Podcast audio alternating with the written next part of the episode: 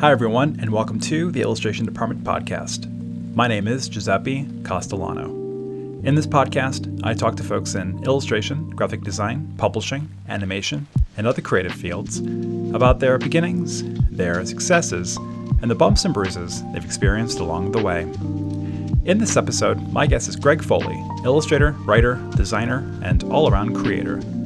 Imagine you are the art and design lead of a prestigious fashion magazine Gap and Levi's are offering you life changing salaries, but like Greg, you instead turn your attention to children's books. Among other topics, Greg explains how studying fashion design at RISD led him down many varied creative paths. We discuss how his picture book Thank You Bear inadvertently but perfectly describes the picture book submission process. And Greg and I talk about the importance of simplicity in our lives and our work. I hope you enjoy our conversation.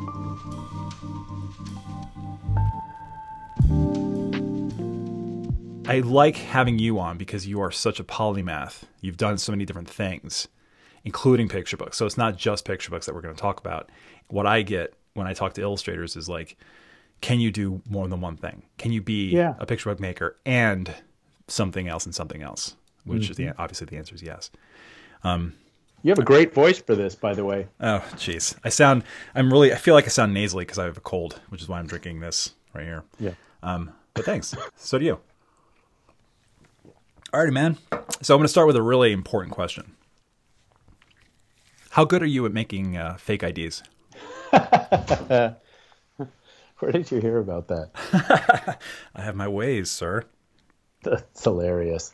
Uh, I was in high school exceptional at it, and the technology was quite a bit more primitive. uh, it literally was like exacto knives. Yeah, exacto knives, and everything was a photograph, just a photograph, no, you know, photograph and lamination. And so all the exposures of the numbers uh, were different. And I was fortunate enough to have a shady friend who needed a fake ID and worked at the DPS. And he would mow the lawn for the DPS, the gargantuan lawn. Right. And he like swiped a stack of IDs off of somebody's counter that he saw, but it gave me enough different exposures of photograph that I could pretty much match any number to one of the kids who like came to me for 20 bucks a pop asking wow. for like can you make one for my boyfriend now? And it's like, okay, I'll give it a try. I don't know if I have the right numbers. was that your uh, was that your like first foray into uh, design? Uh, among them, I mean, no, I, I, I think I started drawing before I can remember, and my mm-hmm. earliest memories of drawing were laborious. Like uh, I must have been four. The the memories of of struggling with drawing details. I was mm-hmm. like in the driveway in Mountain View, California. We were there for about a year and a half, uh, two years in my youth, and I was trying so hard to get the details of like Batman's costume, like how many points were on his glove, right. you know, and then I couldn't get the left and the right arms to look the same, and yeah. it just drove me bananas. Well, that's funny to hear because you know we'll talk about this later, but your picture book illustration style is not well it might be laborious in that you are trying to make it simple but it is on from a viewer standpoint from my standpoint it looks incredibly simple Oh yeah, yeah. Well, yeah. Um, yeah I don't think I. I mean, uh, personally, I don't think I have a style. Up, up. I don't. There isn't a style that I like have or adopted for design for anything. It's kind of like I, f- I feel like it's per the project what serves what serves the project best. Yep, you do what you and, do. And and and with experimentation of like oh, I want to try this out. I want to try that out next time or whatever. And then also um, new tools obviously sure. come along. Yeah. Oh yeah. We'll talk about that more about that later. Um, where did you go to high school? I went this? to high school in Austin, Texas. Okay. I was primarily raised in Austin, Texas. Um, and not where my whole, born though. Well, actually, my freshman year of high school, which was formative, was in Reading, England. I finished uh, junior high, and my dad was like, you're coming with me to England. I'm doing an exchange professorship over there with another professor who's coming here to UT. my dad was a professor at UT. My mother was like a, a counselor and a professor at um, uh, Austin Community College. And he was like, "You're coming with me," and I'm like, "No, I'm not. That's my freshman year of high school. It's so important." But it ended up completely reshaping my life because England as a culture and for teenagers particularly is so red hot. It's so different. Mm-hmm. It's a crucible of all of those things that teenagers go through. Mm-hmm. And being an American, and I was like the only American in this entire, you know, school experience. Um, I was like, you know, singled out and, you know, made me cool. It made me unique, but not fit in. So right. yeah. When did RISD make a like? How did how did you think about going to RISD, or why did you think about going to RISD? Well, so like this, that's a funny thing when you're a creative and you've actually like when you've become a creative and you look back and you think, how did I get here? Because I have oh, yeah. friends who are creatives that I never thought would be in school. They were like, it's unlikely that they'd, you know, I was always the quote unquote, I don't know, artist. So in junior high, the art teacher singled me out and took me under his wing and mm. and I didn't think anything of it at the time not a thing mm. nothing of mm. it um, in Latin class I won an award for making a sculpture of a gladiator you know I distinguished myself from making things because I couldn't help but make things I was just a compulsive tinkerer but I mm. didn't think anything of it and then when I got back from England actually the English art teacher also singled me out and much to my chagrin because you know there were some bullies and things in England who like didn't like the fact that I was getting attention, you know. Um, and then I got back to high school and I didn't think of it and I was struggling like what am I going to do for applying to colleges? I was freaking out. And then I had an art teacher who said, "Are you kidding? You have to apply to art school." And I'm like, "What is that?" and he was like, "Well, yeah you make art like and you could be a you could study design and and he entered me into all of these competitions me and two others of my mm-hmm. classmates who could actually draw uh, realistically right. let's say yeah. you know we could render well and he entered us in all these competitions in Texas and we just would sweep the awards because he would groom us he was like do a drawing like this this size try this medium try this medium oh yeah you know he would art direct it Mm-hmm. And and we would um, win these awards, and then he sent me off to this. Um, used to be a really big deal here, uh, the National Arts uh, ARTS, you know, arts, and they would send you to Miami, and all the high schools all around the country would send, you know, their their award winners, and and then you uh, do this national competition, and the top two people get to go to the White House and stuff. Mm-hmm. And so I entered that, and I won a top level prize and it was like okay well yeah you know i should apply to art school my parents were like yeah go for it and so then i asked naively well what's a good art school and there was one kid who was like a total burnout uh, uh we called them the window people they were like the kids who hung out by this one big window and all dropped acid and and this one kid was going to risd and it was mm-hmm. like, well, what's RISD? Oh, it's a really big deal. It's a really big deal, man. This guy's going there and blah, blah, blah. Right. And so I applied early, you know, early admission. And that's the only place I applied. I applied early admission to RISD and got in and then was just like, of my friends, I was like, I'm done, one and done. Like, wow. that's where I'm going. I hadn't visited. I didn't really know much of anything about it. I just knew it was a really good school and my mm. parents said, okay. Uh, that's that's familiar to me, man. I had a very similar experience. My my high school art teacher singled out, you know, the the the quote top uh, students in the in the any given class, and uh, it was me and two other, three other guys, Victor, Brandon, and Ryan, and um, their last names are Sands, Jones, and Hogue, and uh, like wow, I, can't believe I can't believe I just thought of that. I just remember that. Anyway, um, yeah, he, you know, and he groomed us. He was like, you, you're, you're, it's, of course you're going to art school. That it is inevitable that you guys are going to art school. Yeah. And so, you know, one friend got into Yale for painting. Another friend got went into Pratt. One MICA and me RISD, and the and I was very proud of that. And I too didn't apply anywhere else. I just yeah. I, he just said yeah. RISD, and I was like, I, I, guess. I mean, I like Rhode Island, and that's pretty, and sure. And I didn't want to go to MICA because I'm from Baltimore. I, I wanted to leave my bubble. And I just applied and got in, and I was like, "Yep, done." And I told my art teacher, I'm like, "Hey, uh, his name is Janishevsky, Mr. Janishevsky." I said, like, "You know, I got into RISD," and he said, "Did you get any scholarship money?" And I said, "No." And the disappointment in his face, I mean, like, it just I still remember exactly how he he just like he was standing upright, and then when I told him I didn't get a scholarship, he just slumped. That's a shame. And yeah, so I don't we were considering changing my last name back to my mother's maiden name in order to get more, um, you know, more financial aid, and because you know, uh, my it's Navarro and I'm Foley now, which is Irish, and it doesn't sound like anything, but it was like we had to go out of our way to apply for anything that was like you know ethnically oriented Gotcha. to say like just just a little bit more, give us you know like Oh, well, where's your mother from? the Philippines. Oh, nice. Yeah. Um, so I, you know, doing a little bit of research on you, learning that you went to RISD, and I, I assumed as I was reading and learning about you that it was design that you had studied, or even maybe illustration or painting or something. But I was very surprised to learn that you got a degree in fashion design. Yeah. And I, I guess maybe not. Maybe I shouldn't have been surprised, knowing that you then went off to you know be the creative director or the art director for Visionaire and and, and, and stuff. But what led you to fit fashion design? Yeah, that well, that's it's kind of like just a series of these revelations in my creative journey. It's like, oh, you can go to art school. Oh, uh, then I get to RISD, and they're like, oh, pick a major, and I'm like, what's a major?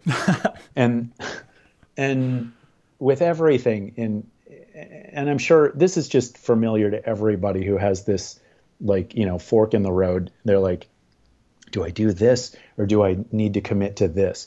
And it's like I looked at all of the majors and thought about myself being in these different departments and what does it mean?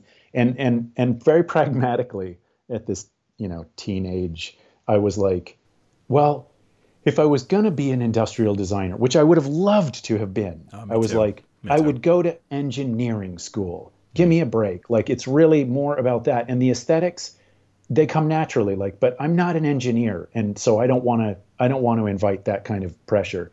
Uh, same for architecture. It was like architecture five five year degree. It's really grueling man um, all this stuff. And i was like yeah no i don't think so photography too narrow illustration i already did it i felt like i already was an illustrator so i didn't really think about that and graphic design was really interesting to me but at the time i'm telling you this is at the very very very inception of adobe and so they had a computer lab that was like, you know, it was Apple. Um, uh, what was the first Mac? The cla- the Mac, like the little box called Yeah, I that said hello. It's like mm-hmm. it was like a, a a row of those and a couple of slightly bigger screens. It just really wasn't anything mm-hmm. compared to today. And I looked at that and I was like, but all they're doing is making typefaces, posters, and um, book jackets. And I was like, Yep. it wasn't really but it wasn't really like an it wasn't a really really like a marketing program or anything really juicy like that mm-hmm. it, it really looked like a very bookish kind of department and for me i was the type of kid like yeah i made fake ids and my friends and i like boosted things like so the fashion magazines from england like the face and id and the cool magazines we wanted to read but couldn't afford, we would just like swipe them and trade them with each other. And these were like pop culture magazines, but they were fashion magazines. And um, and I realized I really did have an interest in that kind of popular culture, and the kind of culture that I realized this can touch everything. Like this can be identity design. Uh, you do a collection. You have like image making. You do photography. Uh, I wanted to make shoes, and I was like, I could design my own shoes and figure out how to get those made. Like all the stuff, and I just sort of jumped into it. Plus, you know, it's Yeah. always the road less traveled for Sure. me. You get an internship. Yeah, yeah. Tell me about like, well, how did Visionaire come into play here?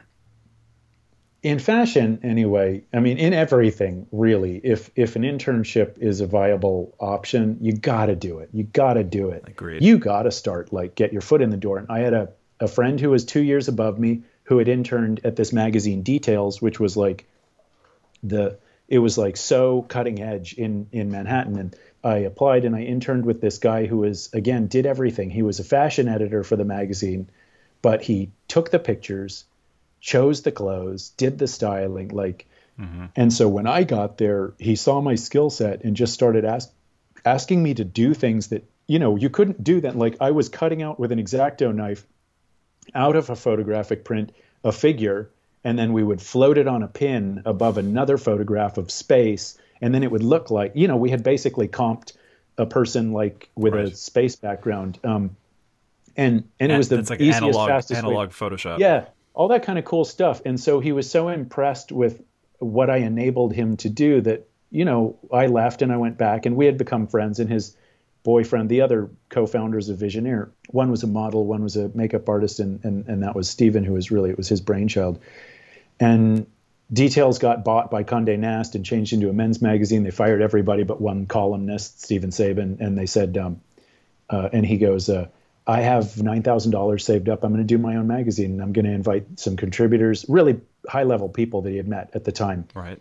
um, who became only bigger. Bruce Weber, Steven Meisel, like incredible people were in the first issue, and he was like, "And you're going to help." And I was still at RISD, so I I contributed from RISD, and the minute I graduated, like this was not with a plan or business or anything. Like we would just gather around their uh, dining table once a I don't know weekend and put the thing together, and then they got written up in the Times. I mean, he already he was a real networker. He had a lot of connections in press and got written up in the Times. It was ten dollars a piece for the magazine.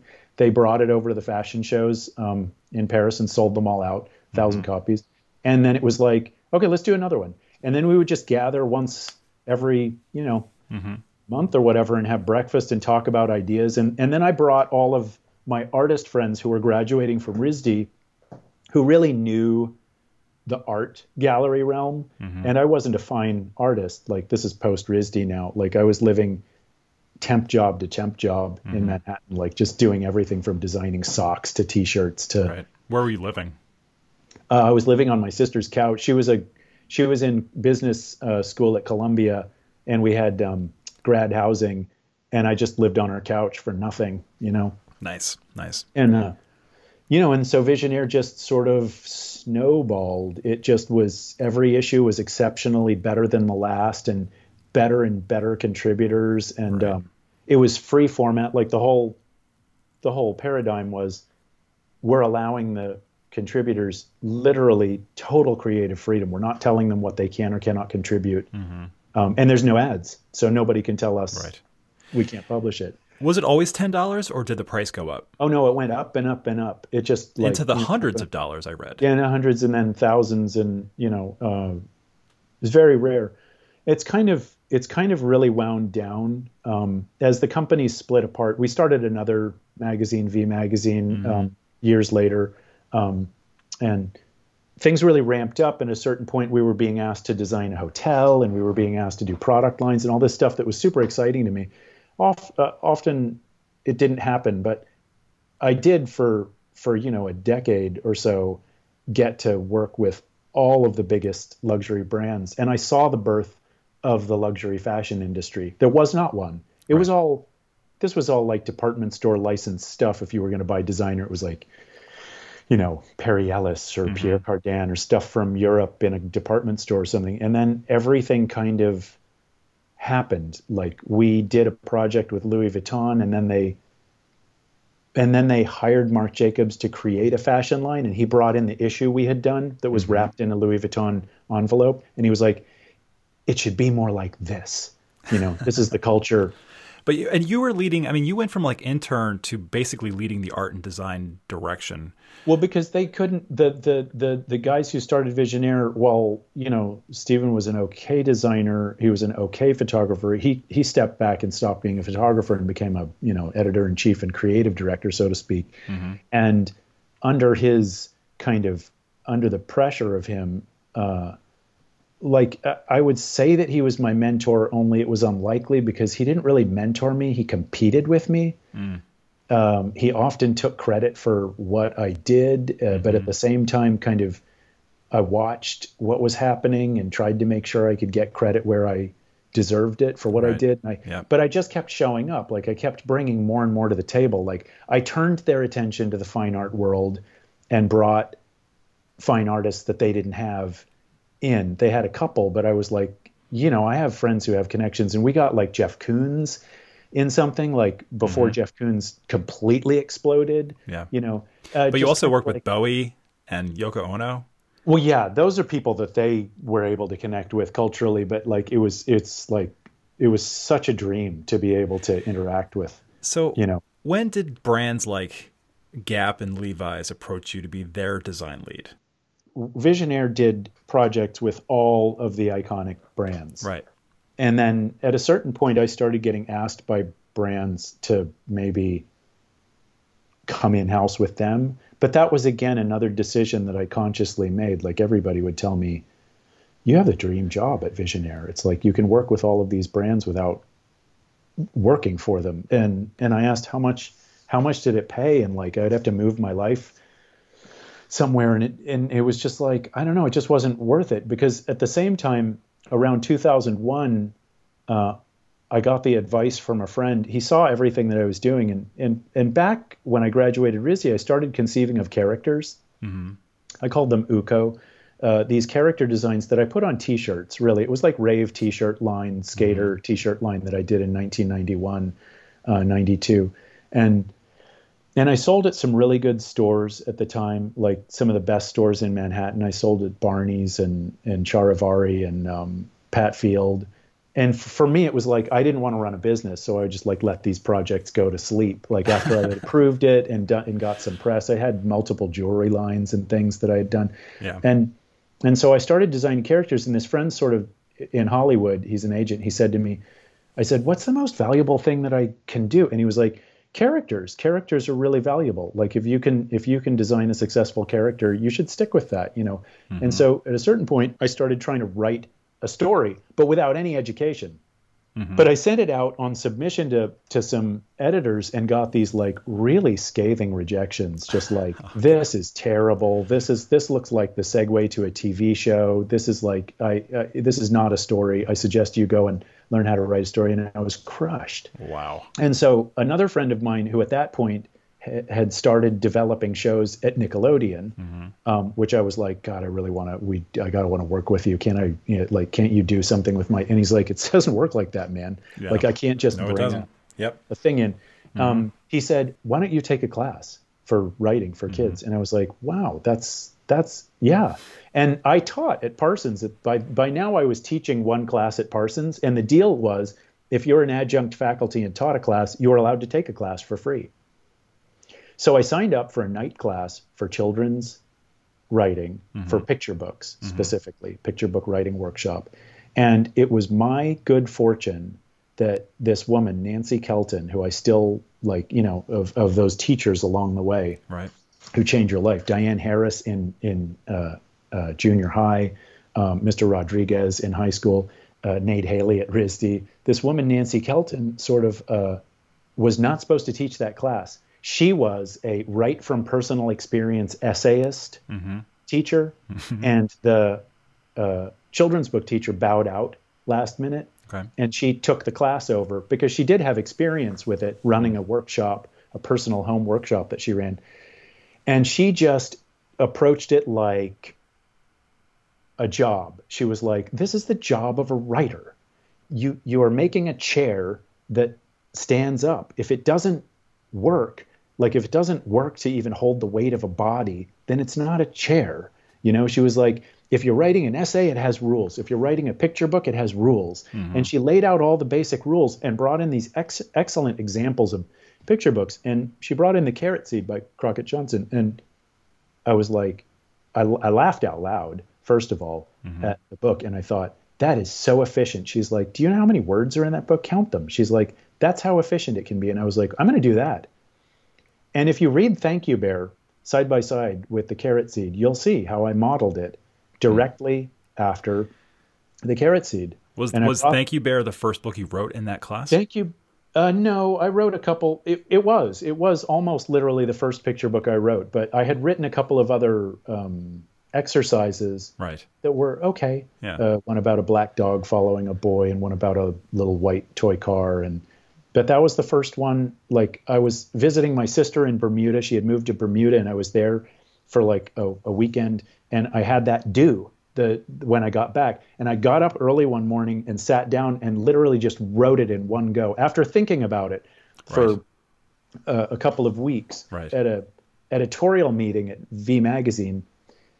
I was I would often be at the outside circle of the meeting mm-hmm. because I didn't want to be stuck if it went really long. I, I, I, was always moving around. And I wasn't looking at what everyone was looking at, but I could just hear these hysterical reactions about a photo that they were passing around the conference table. Everybody had this really different reaction and they were all really pithy and funny and some bitchy and mean and right. and and and I just thought to myself that's amazing. I can't see what they're looking at, but everybody's giving these really astute comments. What if you couldn't see what the characters were looking at, but mm-hmm. everybody gave a different whatever? And I thought that's that's the model. So originally, Thank You Bear was going to be a little boy with a paper bag. Mm-hmm.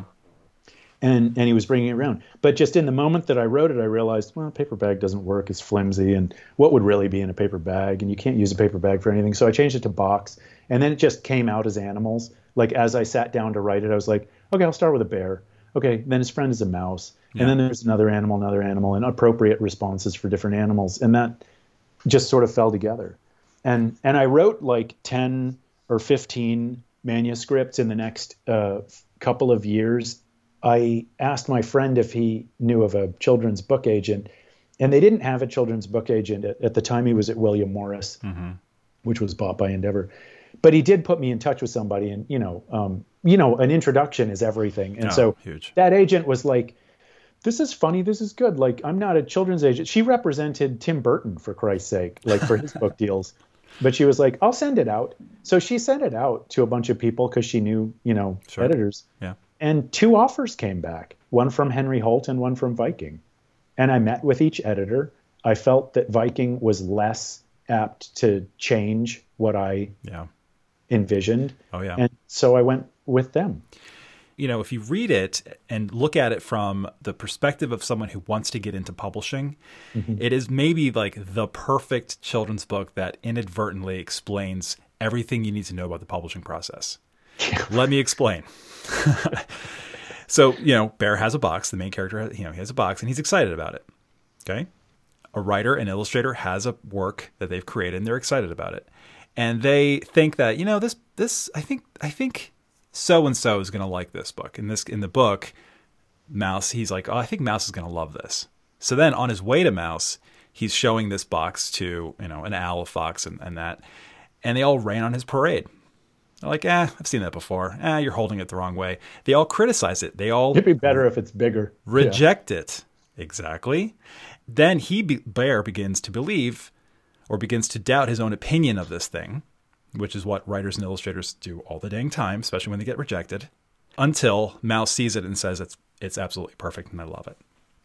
The intended was, receiver finally exactly. connects. I mean, and, and, and in the sense of friendship, that's really defining for friendship. But you're right, and you're not the first person. Like I was a, uh, I was so delighted. Like years later, somebody wrote a blog post saying these are the seven people that you'll meet every entrepreneur meets in the yeah. process of and and so it's true. It was like i didn't i didn't i, I don't remember consciously thinking like this is great. This is a you know uh, an, an analog to the creative process and whatever. It just it's just true of human nature you know? Yeah, it was dry yeah. and and whatever. But um and it won the charlotte zolotow award. And yeah.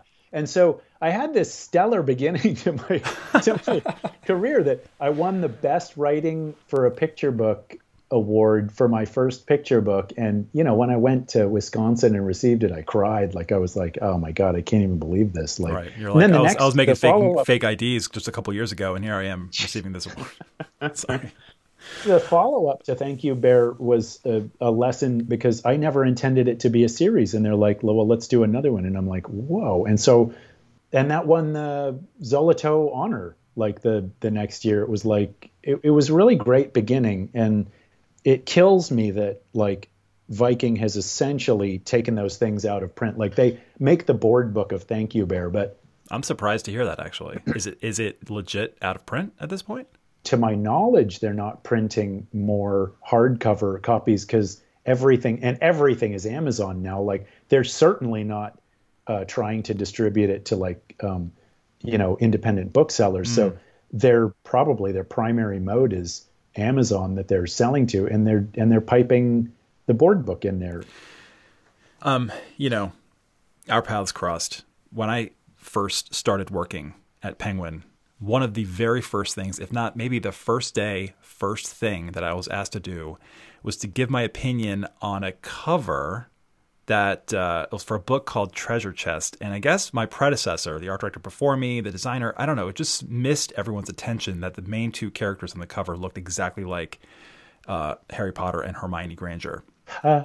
from the movies. And um, so we had a, you know, capital VSM very serious meeting uh, just about this cover and and the publisher asked me like well what do you think we should do and that was like maybe day 1 hour 1 wow task 1 the it, my memory tells me that the second thing that I did was work with you had I known that you were this award-winning Grammy nominated designer who worked with like Tom Ford and did all these amazing things and I would I think I would have thrown up from the stress if I'm being honest with you. I mean, I, maybe that's hyperbolic, but I just didn't know who you were, and I should have. I really should have. I mean, it, it just you know, Sarah Fabini, the editor, just came to my office and said we're we're doing these these like smaller. They weren't the board books, but they were these smaller sort of like uh, they would live little letters, little yeah, letters, little letters. Yeah, it was we, sweet. Yeah, yeah. They would live on like counter displays at, at, at the checkout and stuff, and I was I was tasked to design like the do the little design for it, and using some of the art from the picture books into these books. And I just um, I don't know. I have a really tiny, vague memory of of of you not of you being disappointed by that. Am I making that up?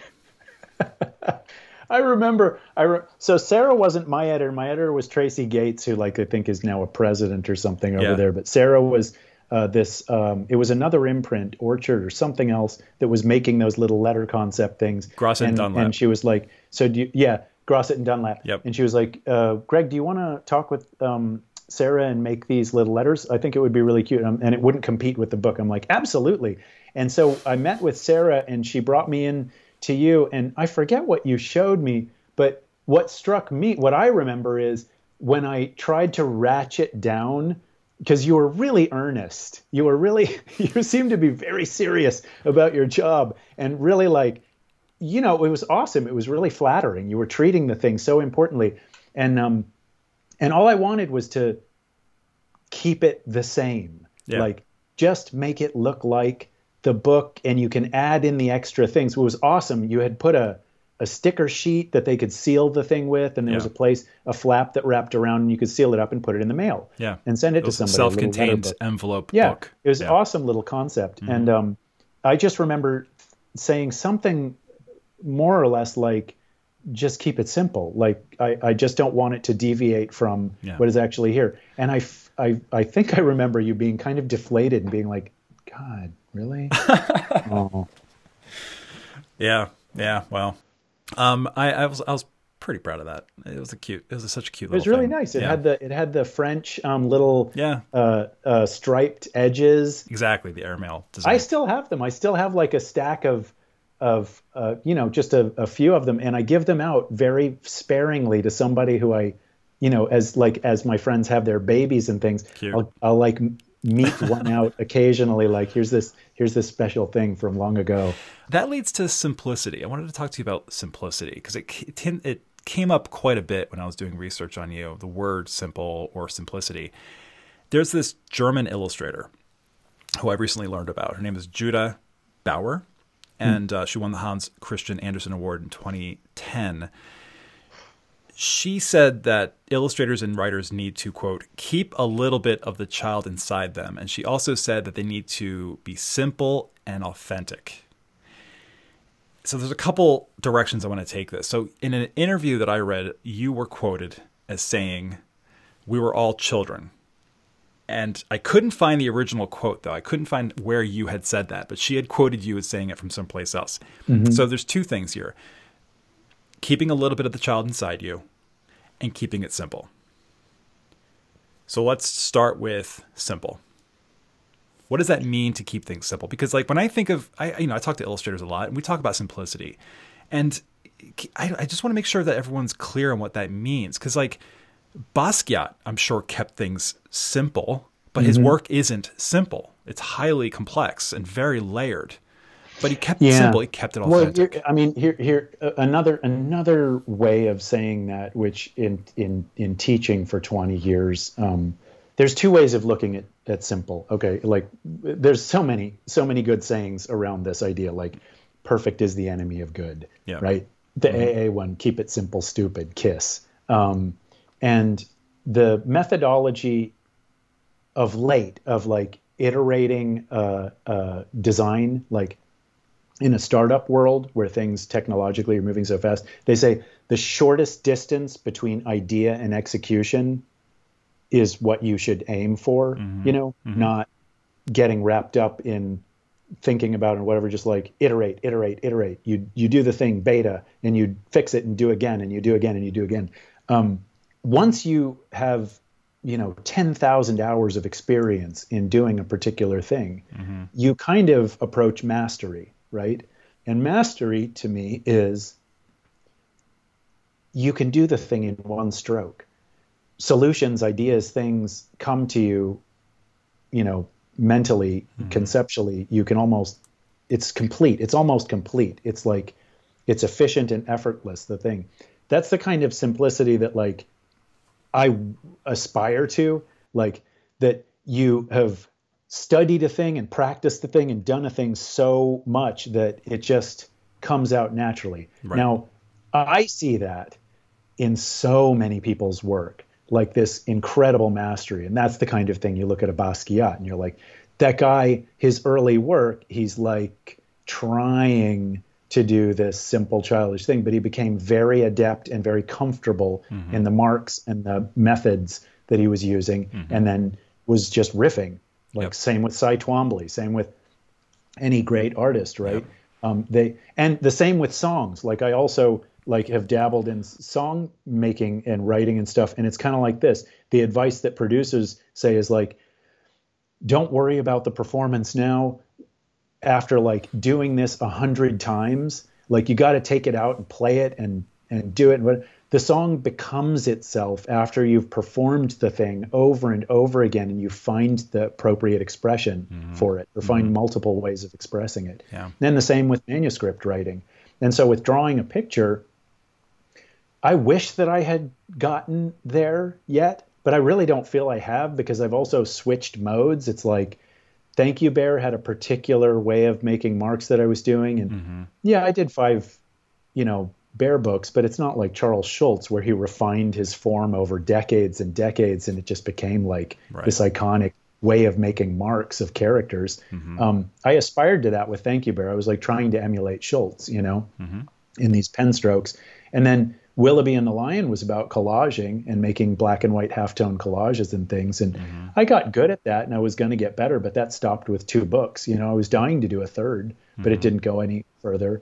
And then I started doing a different style for Purple Little Bird and a different style for the cat books. And, Right. you know, each time I like, I'm trying out a different style, but I never, it never gets to go far enough. You know, thankfully, my next thing, um, I will have a chance to like, and again, I'm starting from scratch and just trying to like find the marks that I want to use and the language and, and I'll find it, you know? Yeah, I mean that's what it means to me. It's like keeping it simple is is I think people tend to um, consciously or, over, or or unconsciously overcomplicate the whole process, the whole publishing thing. You know, well, you know, I need to learn this new method. I need to you know know what everything that Photoshop has to offer. I mean, they just and, and when it comes to like being rejected, they come up with all of these scenarios. And the simplest, most of the time, the simplest thing is like the reason they didn't pick up your books is just because it just didn't connect with them. Period. That's it. It's like that It- simple. yeah. It has to it has to start with and this this gets back to the thing about like we're all children. It literally is that we are all children. Mm-hmm. And that's not in a biblical sense we're all children of God. We we are here such a short period of time. Mm-hmm. I think it's it's such a shame that society tricks us into thinking that we're getting mature or Yeah. Yeah. exactly. hmm all of these things like our heroes are capable of leading us towards that greater being like mm-hmm. a higher purpose and all that stuff like the great speeches and the people that we look up to they also have their i mean give me a break they also have their failings which to to me are moments again of of being childlike of being subject to your humanity like you know, my kids, I watch them and I get so frustrated and I just laugh at myself and I'm like, oh, how is she behaving? She's behaving like a four year old. Yep. Because she's four. Yep. You know? Oh, and yeah. it's like, so, um, if if creatively the thing is that I tap for stories and purpose in stories and mm-hmm. the the seed of emotion that every interaction in a story needs, it's really like an emotional center point. You really do have to go back to your childhood, to mm-hmm. the or the first times you feel things, and when you capture that emotional that gestalt, then you can start to put words on it or like this thing makes this thing happen between two characters, you know, mm-hmm. and all of that. And it's like, yeah, the simpler you keep it, the more potent that thing is going to be. You're you don't you don't have to be a master. Like I, I thought to myself, I'm God, I'd be unlikely that I would ever write like an adult novel. Although I have ideas I'd like to put down, I always bring it back to the simpler mode. And I've worked my way up. Like I've done 11 picture books, but there's diminishing returns in my career doing that. And so the next thing I'm doing is a middle grade graphic novel. Mm-hmm. And I didn't think I was capable of doing, you know, a 100 plus or 200 page panelized work because it's so long, mm-hmm. you know. Yep. But I warmed up to it. Like I, I, I tested it out. I did the ideas. I whatever. I and I and I pitched and I, you know, I'm mm-hmm. going to be doing something, you know, uh, to come out in 2024. So it's a long way away, but I have the time to try and take that next step up. And I thought about like, oh, well, what if I do like a fly guy type of thing? Like, you know, it's like a picture book, but a little Sure. longer and it's put in chapters. But the advice that I got, and this is horrible, it's so um, cynical. The advice I got from my current agent was, don't do that. Um, try this other thing instead. And they sh- and and you know at the time, this is a couple of years ago, they were showing me like the Star Wars um, Jedi Academy books Sure. and um, and then I discovered Dog Man, and then I discovered like all these other ones. You know, I was already a fan of Wimpy Kid. Like I, I launched Thank You at the same time Wimpy Kid did, and I remember meeting him. You know, Yeah. in, at some some book event things, Sure. and like that thing is just masterful. That's a perfect example of simplicity. My God, Yep. like the simplicity of drawings. And so there are no rules. And what they said to me was, look at it now. Like the the everything has changed. Like you can have a page that shows uh, uh, drawing that the character's done. Then you can have a page showing the device they're looking at. Then you can have a map, and then you can have some prose. Like then you can have a diary entry and blah blah blah. And it was like there are no rules, Greg. So don't look at that other thing that you're thinking because there isn't money for us to make a deal for you like that. Look at this thing because we think you can do it and we think you can use your humor and all this stuff. Mm-hmm. So try that. Think about that. And I and I came up with an idea and I pitched it to them verbally, just a concept, and they were like, "That's great, exactly like that. Like go and work on that, and when you have something, we'll talk about it." So I went away for a year and and read and read and read all those other series, and I read them to my daughter, who's she's really verbose, and mm-hmm. so she loves reading well above her age. Mm-hmm. And I became a huge fan of these other things, and then realized, oh, I could tell this story. I have a I have a character. The character just came out of me the first time I drew it. I just I was trying to draw myself. I was trying to do myself Right. as a fourth grader, mm-hmm. and I was caricaturing myself and whatever. And then I drew this other thing instead, this animal. And so again, I'm back to animals. But Well, they are easier to draw than people. Everyone knows it's that. It's the next step up. Well, also it invites like the the the reader can project themselves Sure. onto the thing That's more true. easily. Yep. So his advice also was this, in terms of simplicity. He said, "Don't make it too detailed. Keep it like these other things that have been successful because the reader can project themselves Mm-hmm. onto the character." yeah. And so I was like, "Okay, great." Yeah, yeah. It's um, I mean, I guess it. dep- I guess it's uh, defined differently by everyone. Everyone has their own thoughts on what simplicity means to them, and that's fine and good. Um, but I think when it comes down to trying to crack the code of you know getting published or or even just finding your own natural way of mark making, um, start simple. I mean, it's just like anything else. It's like food. It's like uh, interior design. It's like you know gardening. It's all the same. It's just you know start simple, build and- from there. and I would say anything goes. There are no rules, and also like look at Dog Man. He's drawing like a child. It's hilarious and awesome, and Right. he did it his own way.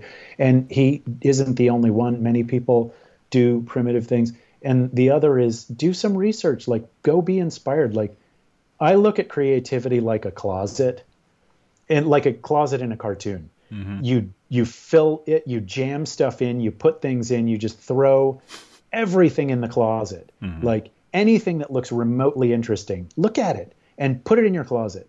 And then when you go and sit down and reach in that, like you open the door to try and have some ideas, Yep. it just will tumble out because you've jammed so much stuff in the closet that when you open the door, it bursts out. And then it's the challenge will be you have to become a little bit more of and this is what will make you in time an expert like you have to then judge the things that fall out and say Yeah. well this could go in this bucket and this could go in this bucket and this could be like this and try and organize so that you're not just Sure. offering a right a mess Yeah, definitely. I've uh, I've often said to illustrators, you know, we all talk about our inner critic, and I think, you know, why not just put your your inner critic as this, you know, lazy ass sitting on the couch taking up space in your brain? Why not give it a job and turn its title to instead of inner critic to inner editor? So you Yeah. do have all of these things that you're influenced by, and you have all, you know, you you make these marks and put color down and tell like get your inner critic a job and have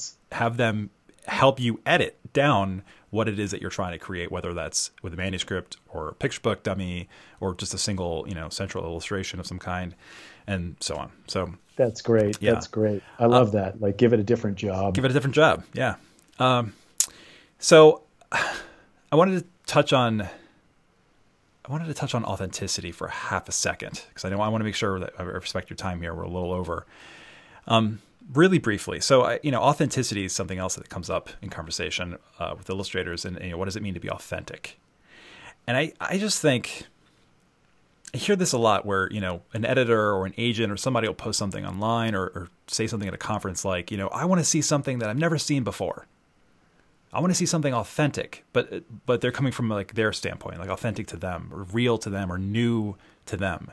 And that isn't I, I just don't think that's the don't right those things seem contrary? Like it's so funny. It's like i want to see something authentic and in in trend speak authentic reeks of the past and of things we've already seen. And how can you judge authenticity unless you know it already? Right. and yet i want to see something new I want and to see something like, new. Yeah, what does well, that mean? uh, well, I, I think, I, I mean, ultimately, on two fronts, it's like I wrote the first book of what's supposed to be a fantasy trilogy because I had a good idea and I wanted to, and I like world building and whatever. So I thought of all these details, and I had a co writer, like, so I didn't have to do all the load. Because again, I was scared of doing it. So I was like, oh, I'll partner with somebody and they'll help me write all the prose and Oh, blah, yeah. blah, blah. Well, the way it came out after you know reworking it several times, and I and I decided, okay, now is the time to share it. I showed it to a potential editor, and they were like, "It has no voice," and it's like, well, yeah, that's true. It has no voice for multiple reasons. It has no voice because I didn't just write it myself. I mm-hmm. did it like with others, and it was probably massaged and worked in a way that it was not. It was mm-hmm. clearly not whatever. Yeah. Two, I am novice at the form at mm-hmm. writing just purely prose for, a, and this was a, a YA mm-hmm. age range, which was probably too big a leap for me to take from picture book to YA. So in the interim, and that was years ago, like I did another couple of picture books. I thought about stuff, and then I approached this new idea. Like I told you, I said like, "Oh, I'll take the next baby step up," and they're like, "No, no, no, take this next bigger step." And I read a ton, a ton, a ton, and I just did it myself. I sat down and I wrote a bunch of stuff, just random. You know, I collect things on a iPhone note sheet. Like I just, it Right. just is a, a growing list of words and phrases and whatever's. And then when I sat down to collect them and put them into an order that might be, and and by the way, I still participate in a a, a writing uh, group. It's me and like eight other people who get together once a month and share Yep. Things like i believe you have to do that. And as an illustrator i'm sure there are illustration groups that you can do you know and all my writing group they're so jealous that i make pictures too because none of them do. And they're like oh you know you have it so much easier because you can do both. And it's like well maybe some of you can draw and you should try Yeah, you know yeah. because it will be that much easier. But Exactly. um, it came out and it was authentic by god. It's like when i pitched this new project there were five big editors who all said this is so authentic. This you are it is a fourth grader. It is and it's like well clearly it's not a fourth grader. I'm like i'm an adult and whatever but but like i i did it. I did it myself and i i gave it time and i i've thought about it a lot and i and i tried. So i was surprised frankly. I really thought i was going to share my stuff with my uh, agent and he would say close but Right. you know do this and do this. And instead he was kind of like this is great. And part of it was maybe i let down my guard and I, I didn't you know i didn't over edit myself Yeah, I find it um I find it interesting that like the less you care about it, the better or the more it flows. Like whatever creative endeavor, like the less you give a damn about it. You just write, just illustrate. Don't worry Well, the other thing is, I see think- where it takes you. That's also another good reason for participating in like workshops and groups and critiques and things is like you'll see the problems in other people's work more quickly for exactly the reason you just said because it doesn't matter to you it's not your work. Exactly. and that's the way you get the 10,000 hours in. It's like you'll see all the problems in other people's things and then you can turn that eye on yourself and say uh-huh. You also need distance from your work. You should put things away for a week two weeks work on something else and then come back to it with fresh eyes and immediately you'll see a problem. Mm-hmm. Nothing's m- more true of that than typography and like logo design like you know because it's simplified down and it's like you got to go away from it look at it fresh. And then the other thing is it's a volume business. I'm sorry to say that it's like it is like a trade job and you can't put all of your eggs and be precious and think you have the one good idea. Mm-hmm. It really is like start an idea start multiple ideas start different things in different forms like i have so many unpublished manuscripts and ideas i have so many that have collected rejections and and a few of them that i think are genuinely still really really evergreen and good Yeah. that i think and it just takes like bear it just takes finding that one advocate That's right. one Yep. person to say yes and you're off and running Yep. Um, so, you know, we again, it, it, same thing. Every single time I have a conversation with somebody, it's always like, "Oh shit, we have to end it." Damn it.